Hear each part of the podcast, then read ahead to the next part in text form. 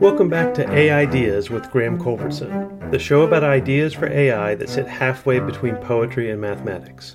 This is another edition of Bits and Bytes, a short discussion of a single idea. In this case, sidelining sentience. Sentience is this word that gets thrown around a lot in the discussion of whether or not AI should be considered people. I think this is a mistake, and that sentience isn't really that important. At best, it's part of what makes a person a person. It might not even be necessary. Using sentience as our test for personhood throws us off, I think, because sentience really just means having senses. That's all it means sense having. So, in a certain way, everything that responds to stimuli is sense having. That means amoeba have sentience, in that some of them can, you know, sense prey and, and grab it and eat it. That means that one of those systems in which a light is attached to a motion sensor has sentience. It senses motion and it turns on. I can see one from where I'm sitting at my house. Does it have sentience? I mean, it senses things. At this point, the anti pragmatists in the audience are, are, are, hitting something and screaming and jumping in their chairs and shouting, but that's not what sentience means. It means the ability to experience sensations consciously and understand what they are. And that is, I think, what people mean when they ask if a machine is or ever could be sentient. But we don't actually have any way of defining sentience or even consciousness in the way that they want to serve as a test for AI. And it turns out that sentience itself was a move made by Descartes as a way of proving that humans had souls and animals didn't. The last great skeptic before Descartes, Montaigne, he asked, Am I playing with my cat, or is my cat playing with me? That's what skepticism used to do before Descartes. And that's the kind of skepticism that Cavell is reviving. This whimsical skepticism about the world and other minds. It's a skepticism based on curiosity and uncertainty and wisdom. But wisdom has no place in Descartes' skepticism. He was a professional skeptic searching for certainty. Rorty points this out. Philosophy used to be the study of wisdom, the love of wisdom. Now it's the study of certainty. And Descartes located certainty in sentience, which is a philosophical way of saying the mental experiences of a conscious being. Here's Descartes' claim that certain minds have real sensations and certain other ones don't. For it is highly deserving of remark that there are no men so dull and stupid, not even idiots, as to be incapable of joining together different words, and thereby constructing a declaration by which to make their thoughts understood. And that, on the other hand, there is no other animal, however perfectly or happily circumstanced, which can do the like. And this proves not only that the brutes have less reason than man, but that they have none at all. It is also very worthy of remark that, though there are many animals which manifest more industry than we in certain of their actions, the same animals are yet observed to show none at all in many others. It rather proves that they are destitute of reason, and that it is nature which acts in them according to the disposition of their organs.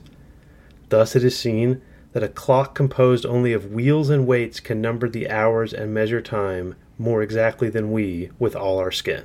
And here it is. This is the distinction that ruined philosophy for centuries and condemned all animals to be mere robots. They sense things, of course, like amoebas sense things, and like a photosensor can sense red. But without reason, they don't have real sensations. They don't actually produce a mental picture of the world and have consciousness and have morality. That's what Descartes means when he says sentience. Every single human has it because they can communicate it.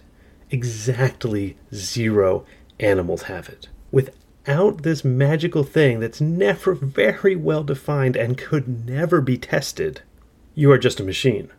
With it, you're basically a god. And philosophy has been chasing this idea, sure, refining it and altering it, but more or less believing it ever since Descartes.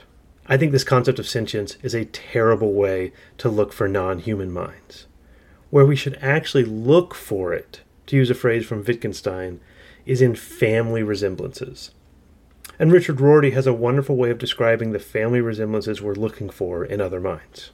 Babies and the more attractive sorts of animals are credited with having feelings, rather than, like photoelectric cells and animals which no one feels sentimental about, e.g., flounders and spiders, merely responding to stimuli.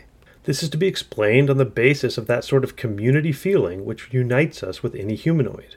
To say, with common sense, that babies and bats know what pain and red are like, but not what the motion of molecules or the change of the seasons is like, is just to say that we can fairly readily imagine them opening their mouths and remarking on the former, but not on the latter.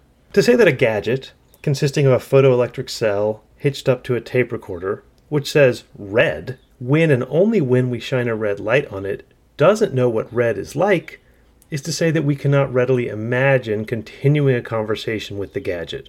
To say that we just don't know whether androids who have been manufactured out of protoplasm and are all ready to go, except for the speech center, which is about to be installed, know what red is like, is not to confess scientific or philosophical bafflement concerning the nature of subjectivity. It is merely to say that things with roughly human faces, which look as if they might someday be conversational partners, are usually credited with feelings. But that if we know too much about how these things are put together, we may be loath to think of them as even potential partners. I think Rorty is completely right. What we're calling sentience is merely the ability to describe sensations in a way that makes sense to us. So if we make a computer program that's quite a lot smarter than a baby and uh, give it all sorts of sensory inputs, it will be able to describe its feelings pretty well. But we're going to have a hard time accepting those as descriptions of feelings. We might even say it's just a machine, as if babies aren't machines. The difference is we watched this machine get made, and so we have this sort of bias against it in terms of having real sensations. And the way out of this uh, is not just to give androids a human face, although I think Rorty is right, that will help. It's to have a conversation with them. The photoelectric cell has sentience, so does the amoeba, it can communicate about as much as the amoeba can too. So people are right to deny it personhood. But not because human sentience is something special that lives inside humans and has to do with sensations and consciousness and reason. There's just a lot more sentience and a much greater ability to communicate it in a human than there is in a photoelectric cell attached to a tape recorder. Descartes' definition of sentience, in fact, the concept of sentience itself, needs to be thrown out. Because it's just a matter of defining why it's okay for humans to murder and torture certain things.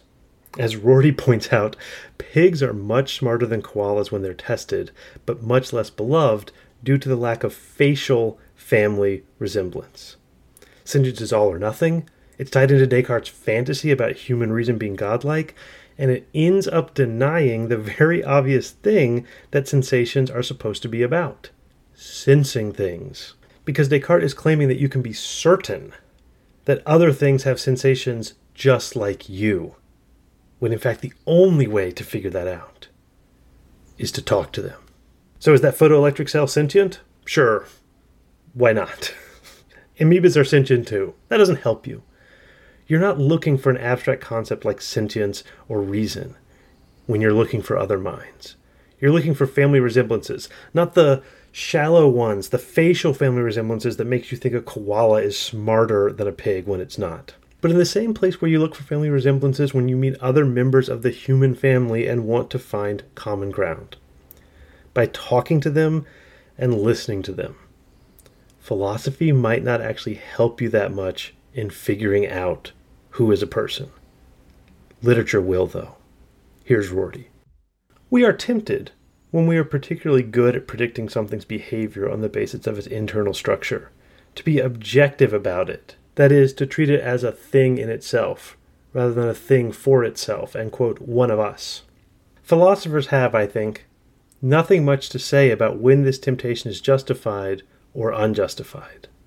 Novelists and poets, however, do. This has been another edition of Bits and Bytes from AIdeas. Please believe in other minds.